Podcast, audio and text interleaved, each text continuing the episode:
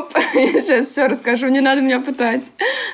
У меня ощущение, как перед экзаменом, как будто я забыл все билеты. Очень страшно. Ну, вообще, яхты можно организовать, бла-бла-бла. У нас есть структура. Структура есть. Да, давайте попробуем по структуре. А, а вы там сможете где-то обрезать, да? Конечно. Ну все. А, а можно я дополню, что вырежете, да? Структура такая, структура. Серег, щеки. Ладно, погнали, да. Поехали. Все готовы? Всем привет! Это подкаст Баблер Даблер. Сегодня мы будем рассказывать о том, как путешествовали в Черногории в прошлом году в конце лета. Мы ходили под парусами, и это было здорово. Меня зовут Сережа, я был капитаном э, Тузика, это такая моторная лодка, и меня называли Капитузик. А я Женя, я жена Капитузика. И еще немного я готовила. Я Вита, я все еще самый главный ворчун поездки. Если что-то идет не так, я первая дама об этом знать. Я Саша Тер, я капитан. Меня зовут э, Леша, и меня заставляли какую-то грязную веревку доставать из-под яхты. Меня зовут Юля, и я забыла э, название того, чего я привязывала. Как называется? Кранцы. Я отвечала за кранцы. Э, Меня зовут Ваня, я фотографирую в поездке. Меня зовут Оля, на яхтах только бюджет остается считать.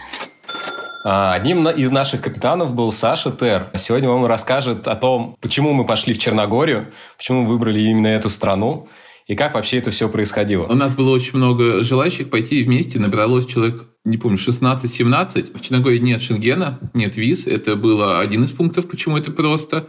А во-вторых, э, дешево. Все-таки по бюджету все хотели сэкономить. Дешево там как и еда, так и э, сами э, аренда яхты, так и э, стоянка в маринах. Близко лететь, и, в общем-то, действительно нет никаких проблем ни языковых, никаких. Я знаю, что у Оли был опыт еще вхождения на яхтах. Если я не ошибаюсь, ты ходил еще по Греции, да? Чем отличается вот Черногория и Греция? Скажи, пожалуйста. У меня есть, да, небольшой яхтенный опыт. Я помимо Греции и Черногории была еще в Турции, например. Если очень кратко, то Греция меня безумно покорила своей природой. Турция яхтенной инфраструктурой, там сервис э, для яхтинга, мне кажется, примерно как в турецких отелях, все на высоте.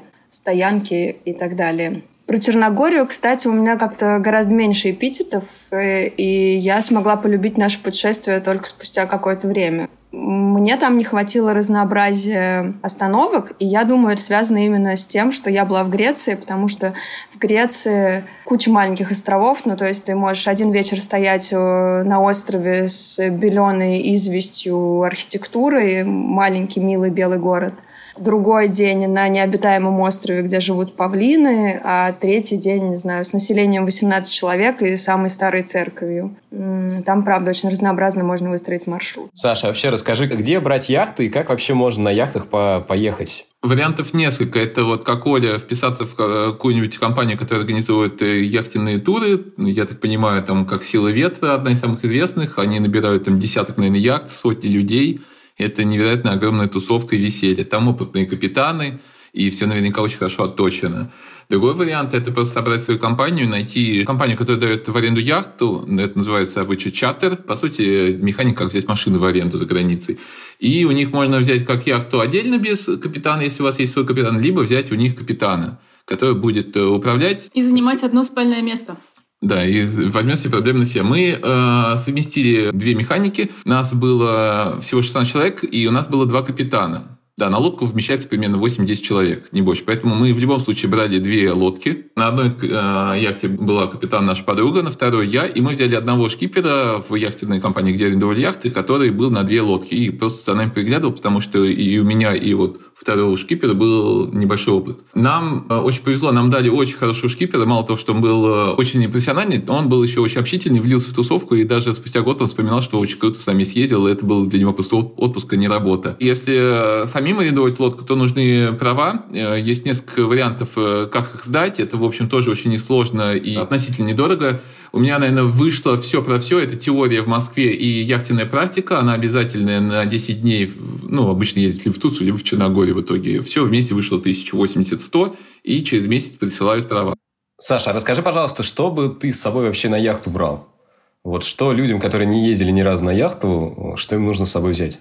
Надо взять очень много теплых вещей, ветровки всевозможные, купальники и розового фламинго обязательно, чтобы купаться. Но на самом деле ничего специфичного, мне кажется, брать не надо, кроме как купальники. Ну, важно отметить, что каюты небольшие, и строгое правило, которое Саша нам выдал перед поездкой, что нельзя брать чемоданы на колесиках. Да. Только баулы, потому что фактически эту коробку некуда ставить. Мягкие сумки, да, нужны. Это единственное, в общем, правило. И все-таки ветровки. Тер все-таки немного лукавит, что не нужно готовиться. Там много специфичных правил. Например, обувь должна быть на светлой подошве, чтобы не оставить царапинки, да, темные на э, палубе. Дальше нужно взять с собой веревку для очков, чтобы, если что, их не сдуло. Обязательно солнцезащитный крем, потому что от воды очень сильно отражается солнце, и можно прям не по-детски сгореть. Еще из вещей, которые нам очень пригодились, это JBL с музыкой. У нас их было несколько, и музыка у нас на яхте вообще не заканчивалась. Это было прям весело и драйвово. Поскольку у Жени и Сережи на яхте было очень много JBL, я хотела сказать, что очень важно взять беруши, а, потому что на яхте бывают тусовки, и в каюте очень слышно. Самое главное, еще мы брали кучу перчаток. Вам нужны будут перчатки грязные для мурингов, для того, чтобы муринг доставать из воды. А, доставать, собственно говоря, э, вам нужны также перчатки такие достаточно строгие для веревок, чтобы они не порвались. э, И веревки, они достаточно такие жесткие, то есть их тянуть очень жестко приходится. И чтобы руки не подрать, вам обязательно нужны перчатки для веревок. Лучше, конечно, несколько ХБ перчаток взять просто на всякий случай.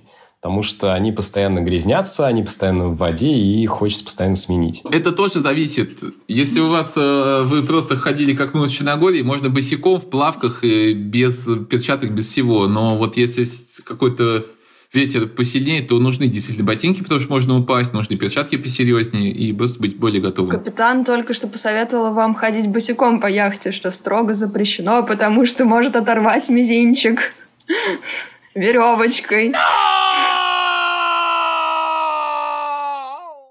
Мизинчик. А вообще лодки это безопасно? Лодки это безопасно, она не утонет. Вот в худшем случае вы потеряете 500 евро депозита. Я очень долго перед поездкой мурыжил Терра и спрашивал, а правда, что яхта не может перевернуться? Где-то, наверное, полгода обращал внимание на все перевернувшиеся яхты, которые я видел на фотографиях, либо вживую, и очень сильно переживал. Но на самом деле ответственно заявляю, что яхтинге ничего опасного нет, особенно если вам а, не страшно укачивание.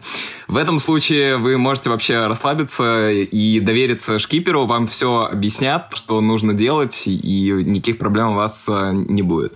Поэтому э, ответственно можно сказать, что у нас э, за время яхтинга никто, кроме самих яхт, не пострадал. Ага, а что по поводу укачивания? Кого больше всего укачивало? Ну, самое, самое слабое звено, наверное, это мы с Вано.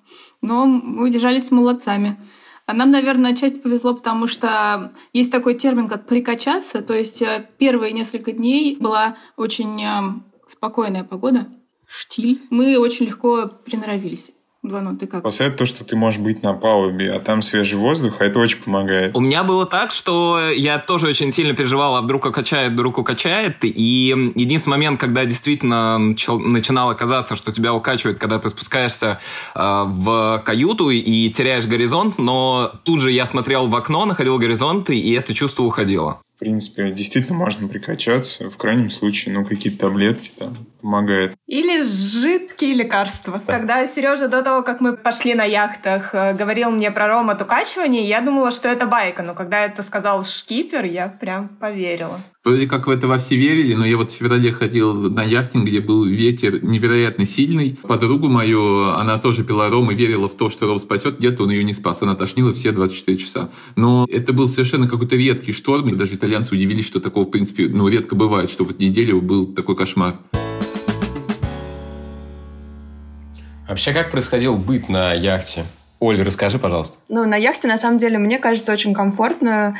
Если ты каждый вечер знаешь, что ты придешь в марину, где ты можешь заправиться водой, то, поверьте, вода у вас не закончится, и можно мыться всем членам команды, э, споласкиваться на борту от э, соленого моря и так далее. Вот. Можно я не буду рассказывать про то, как э, спускать унитаз? Нет, не надо, не надо. Ну, я помню, мы очень долго к этому привыкали. Хочу отметить, что меня подкупила вот эта совершенно обдуманная вообще структура яхт. На фотографиях и вообще в жизни яхты выглядят довольно маленькими. И было сложно представить, что вообще в шестером, в семером, в восьмером туда там можно поместиться. Но мало того, что там можно поместиться, там можно очень комфортно обустроить свой быт. Всегда можно найти какое-то место, где никого нету. И чудесные чил-зоны на палубе. Или всегда есть место в там, собственной каюте. А скажи, расскажи, пожалуйста, как мы ставили паруса и как вообще это происходило, если был ветер? Надо сказать, что у нас был ликбез, в принципе, и обучение некоторое, потому что все это надо знать. Каждый член команды выполняет какую-то роль, то есть есть рулевой, есть тот, кто ставит гик, грот и прочее. Ну, действительно, я, я не помню терминологию, но все, всему этому обучают в начале, в первый день. За один день вы должны заполнить 100 терминов, да? Короче, первый день или и второй попросту уходит на то, чтобы запомнить все, что ты делаешь, да. и за что тянешь, и куда жмешь. Потом все этим занимаются. Из первого яхтенного путешествия вы сто процентов привезете очень много новых слов. Борис, а я так понимаю, э, обязанности распределялись на яхте, когда ставили паруса, да? Мне кажется, что у нас было два абсолютно разных подхода на каждой яхте, потому что на вашей яхте каждый отвечал за одно какое-то действие, и его очень, э, наверное, хорошо выполнял в конце. А у нас э, был круговорот событий, и сегодня ты мог стоять у руля, завтра ты мог э, вытаскивать муринг, после этого ты мог отвечать за слив туалета и так далее. Яхтинг — это не только проставить паруса, что если вы идете или регаты, или хотя бы как у нас двумя яхтами, то можно играть в разные игры, если особенно любишь э, соревновательные моторы и всякие такие вещи. Однажды когда мы отошли от берега, э, Саша дал мне управление яхтой, а потом стало понятно, что сейчас мы во что-то играем, во что-то дикое, и нужно было, не отдавая руля ни влево, ни вправо, идти прямо на другую яхту. Таким образом, мы должны были каким-то образом обойти на повороте другую яхту. Я не видела в этом никакой логики. Было очень страшно, что ты сейчас вот-вот и врежешься в другую яхту. Но у Саши как бы было объяснение, почему я должна это делать. В итоге я не справилась с этой задачей и ушла в сторону не обогнав другую яхту. Вот. Может быть, Саша подскажет, что же он тогда имел в виду, но мне до сих пор страшно. Там на самом деле есть правила, как в автомобильном помеха там справа-слева, я все время забываю это правило, но в яхтинге то же самое. И та яхта, на которую мы шли, это яхта наших друзей со вторая, они должны были нам уступить дорогу, и мы хотели их вырубить. Мы на понт их брали. У нас же была полная страховка. Да, да, да, да, да. Мы как-то уже про приключения начали. Может, продолжим про какие-то приключения? Юля, расскажи, пожалуйста, историю по поводу ночной, ночной нашей стоянки одной. Да, яхтинг — это приключение. Э, даже в недельной маленькой поездке по Черногории мы умудрились э, попасть в такое приключение, что однажды нам не хватило места в одной из марин, в которой мы собирались э, пришвартоваться. И мы ночевали на якорях в море. И ночью мы проснулись от того, что начался шторм. Мы проснулись от дикого... Да, от того, что мы столкнулись с краспицами. Ну, короче говоря, яхты стояли одна к другой пришвартованы. Мы стояли в бухте, и волны произошли даже в бухту от шторма. Яхта начала качать, и они, по сути, столкнулись мачтами в какой-то момент. Вскочили все просто за минуту. Причем первый был Денис, наш приглашенный шкипер, который раздал все команды. Вот за 30 секунд все стояли каждый у своего места, там вытаскивали якоря. Ну вот все знали, что делать. Я, я, я вообще не понимаю, как, но мы разошлись просто буквально за, за пять минут. Причем скорость реакции у всех была какая-то потрясающая, потому что я проснулась от вот этих ударов, я открываю глаза, и в маленьком окошке каюты я вижу, как проскакивает сначала один мужчина в трусах, потом другой мужчина в трусах, а потом я уже чувствую, что мы уже в трусах бежим туда наверх на, на палубу и начинаем, да, выполнять все эти указания. А я хотела еще поделиться своими впечатлениями вот от этой сильной качки, которая была в ночи, пока мы спали, потому что я словила совершенно ну, какие-то слишком забытые впечатления, не знаю, как будто меня вообще в люльке качают, и мне было настолько классно и комфортно, мне вообще казалось, что давайте дальше качаться так хорошо. И помните, это чудесное, странное чудесное или странное? Нет, скорее странное. Пускай будет странным. Впечатление утром, когда мы, мы на тузиках э, все-таки дошли до берега. И, и, и ровно когда мы сошли на берег, вот реально казалось, что вот земля ее прям туда-сюда штормит. А вообще, были ли какие-то развлечения на яхте, помимо того, что там можно ходить, купаться? Ой, да. Но, и, дра- и брать друг друга на понт. брать друг друга на понт. Мы опробовали как минимум три развлечения еще. Одно для меня это совсем что-то запредельное. Это когда тебя поднимают в люльке наверх мачты, а ты встаешь на эту краспицу, то есть это палка, которая идет э, перпендикулярно основной мачте, и прыгаешь с нее в воду. Там метров 15, и, в общем, мы никому не советуем, очень опасно, и лучше так не делать. Но есть еще два тоже способа. А, Кранцы — это на яхте такой универсальный предмет, и мало того, что он оберегает борт э, яхты от царапания, если ты швартуешься, с ним э, придумали еще много развлечений. Одно из них — это так называемое катание на кранцах. Это сложновато описать словами, лучше, конечно, смотреть на видео и фото, но суть в том, что яхта разгоняется и делает поворот. И в момент, когда яхта поворачивает, а кранец на веревке привязан к мачте, а ты делаешь как бы шаг с борта яхты и описываешь такой полукруг около борта яхты и потом плюхаешься в воду. Это выглядит очень прикольно и эффектно, особенно со стороны.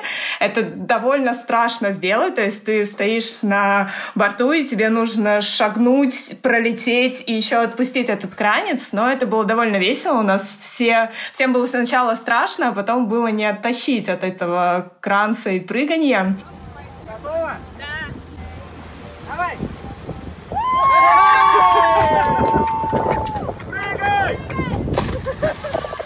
Было забавно, но можно отбить попу. Ну, а еще мы на этих кранцах катались, когда лодка идет на моторе, за ней образуются вот эти пузырьки, и тоже можно прицепиться к кранцу и массироваться в пузырьках.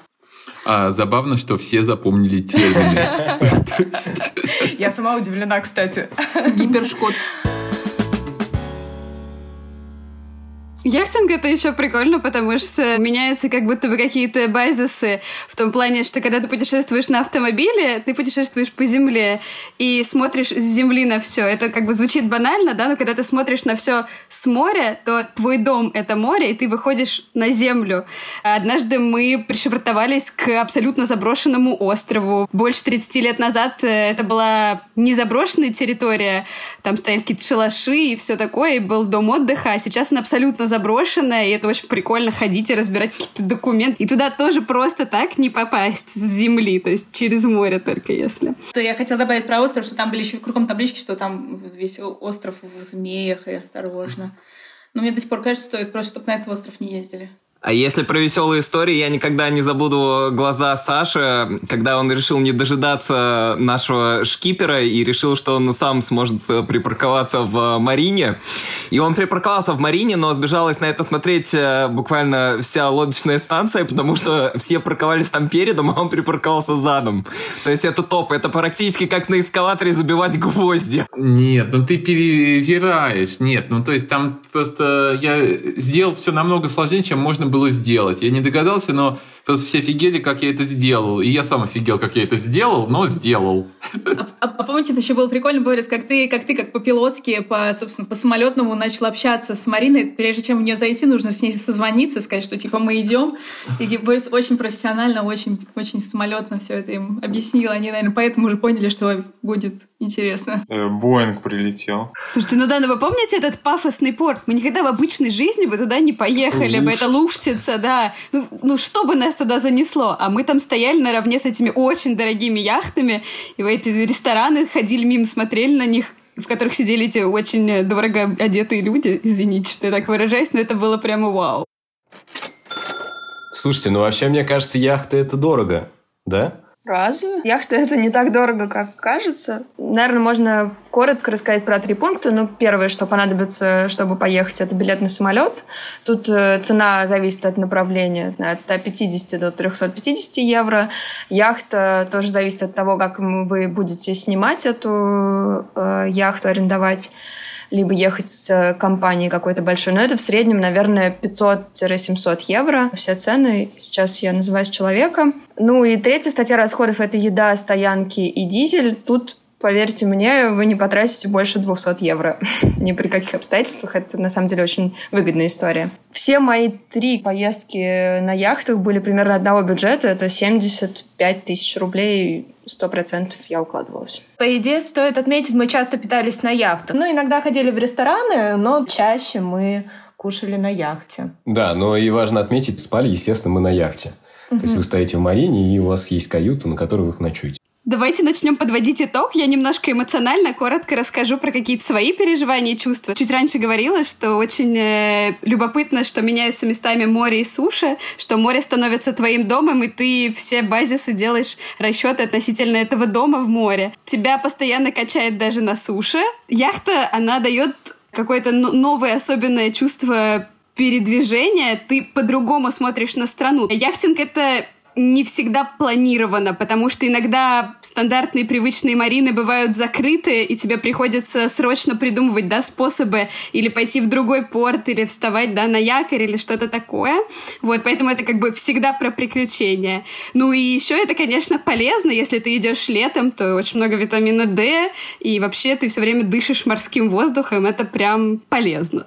Я, на самом деле, действительно влюбилась в яхтинг. Я туда ехала, как всегда, на наши все приключения с боевым настроем, что не спать, не есть, не отдыхать нам не, не получится. Каждый раз в новом городе вот это вся вот эта вся эта веселая наша приключенческая жизнь эй-гей-гей. Но, в общем, действительно, яхтинг оказался, что он, с одной стороны, совмещает э, возможность э, путешествовать, видеть разные города ежедневно, но при этом э, всегда есть возможность и время найти какое-то тихое место. И по этому поводу у меня есть только одна история, которая не укладывается в мои вот эти вот, вот хорошие впечатления о яхте. В общем, а, в один вечер мы тоже стояли на, на якорях в городке, где был чудесный рыбный ресторан. Чтобы попасть на берег, за нами приезжал тузик владельцев ресторана и нас туда, в общем, транспортировал. То есть самостоятельно выбраться с яхты или перебраться куда-то или спрятаться, к сожалению, не было. Важно это заранее знать. И в один, в один прекрасный вечер мы уже а, сделали все наши вечерние процедуры, почитали книжечки и собирались э, тихо, мирно с бокальчиком вина засыпать, но коварные жители соседней яхты решили оккупировать нашу яхту. На единственном тузике доехали до нашей яхты и э, устроили какую-то большую тусовку, включили самую мою нелюбимую музыку. Есть минус все таки у яхтинга. Если яхта гудит и тусуется, у тебя нет шанса как-то избежать общего веселья. На следующий день я объявила днем, когда мы не слушаем ни одной попсовой песни. Такое небольшое у нас было э, погружение в Э, личный плейлист каждого. Мы слушали конкретно ту музыку, которую слушает каждый. Было очень классно, очень душевно. В общем, я все-таки стою на своем, что отдых на яхте подходит и для затворников, и для любителей тусовок. Главное, не давать свою яхту на абордаж. Но, несмотря на то, что тебе музыка тогда не понравилась, я отношусь к той яхте, которая обычно ставила музыку. Я помню, что мы устраивали потрясающие танцы на яхте, когда шли под мотором. И почему-то у меня такие воспоминания теплые. Играя, значит, э, кто это, Анжелика Варум, вот это вот все в твоих руках. Mm-hmm. И, значит, зря смеешься. Спой и я еще раз, пожалуйста. Я помню, значит, такой закат очень-очень-очень медленный. И девчонки, значит, танцуют на палубе, э, играет вот эта вот музыка потрясающая. И мы, естественно, немножко под шофе все. И я помню, что у меня было ощущение, что я счастлив. Я безумно счастлив. И я понимаю, что, господи, вот оно счастье. Как же хорошо. Ой, а, а я тоже вспомнил историю. Мы ходили в сентябре, в самом начале, и я что-то утром встаю, гладь, тишь, ну, вот посреди бухты, вокруг ничего нет, и только вот в 20 метрах от нас стоит наша вторая лодка, полный штиль, и внезапно раздается вдали песня Я календарь переверну, и снова 3 сентября. На фото я твое взгляну, и это было 3 сентября. Я просто на самом деле надеюсь, что после нашего подкаста многие захотят, те, кто еще не пробовал, попробовать яхтинг и полюбят ходить в море с парусами. Спасибо большое, ребят. Это было действительно очень интересно, очень круто, крутой рассказ. Не забывайте подписываться на наш Facebook, ставьте нам обязательно оценки, пишите комментарии. Мы очень любим критику. Пишите нам либо личные сообщения, либо пишите комментарии в подкастах. Хотим... Хотим. Что мы хотим? Что завис. Хотим путешествовать. Хотим еще яхт. Хотим пожелать хорошего вечера. Хотим тысячу подписчиков. Хотим тысячу подписчиков. И тысячу оценок. Спасибо вам большое. Мы будем продолжать в том же духе. Все, Пока, пока, пока. Пока. Пока. Спасибо, пока-пока. Я надеюсь, это вырежем. Вроде все. Топ. Так и было, все, Я правда. Хотел предыдущий перезаписать. Мне кажется, я плохо там сказал. Или Ну хорош, ну все отлично было, все, все хорошо.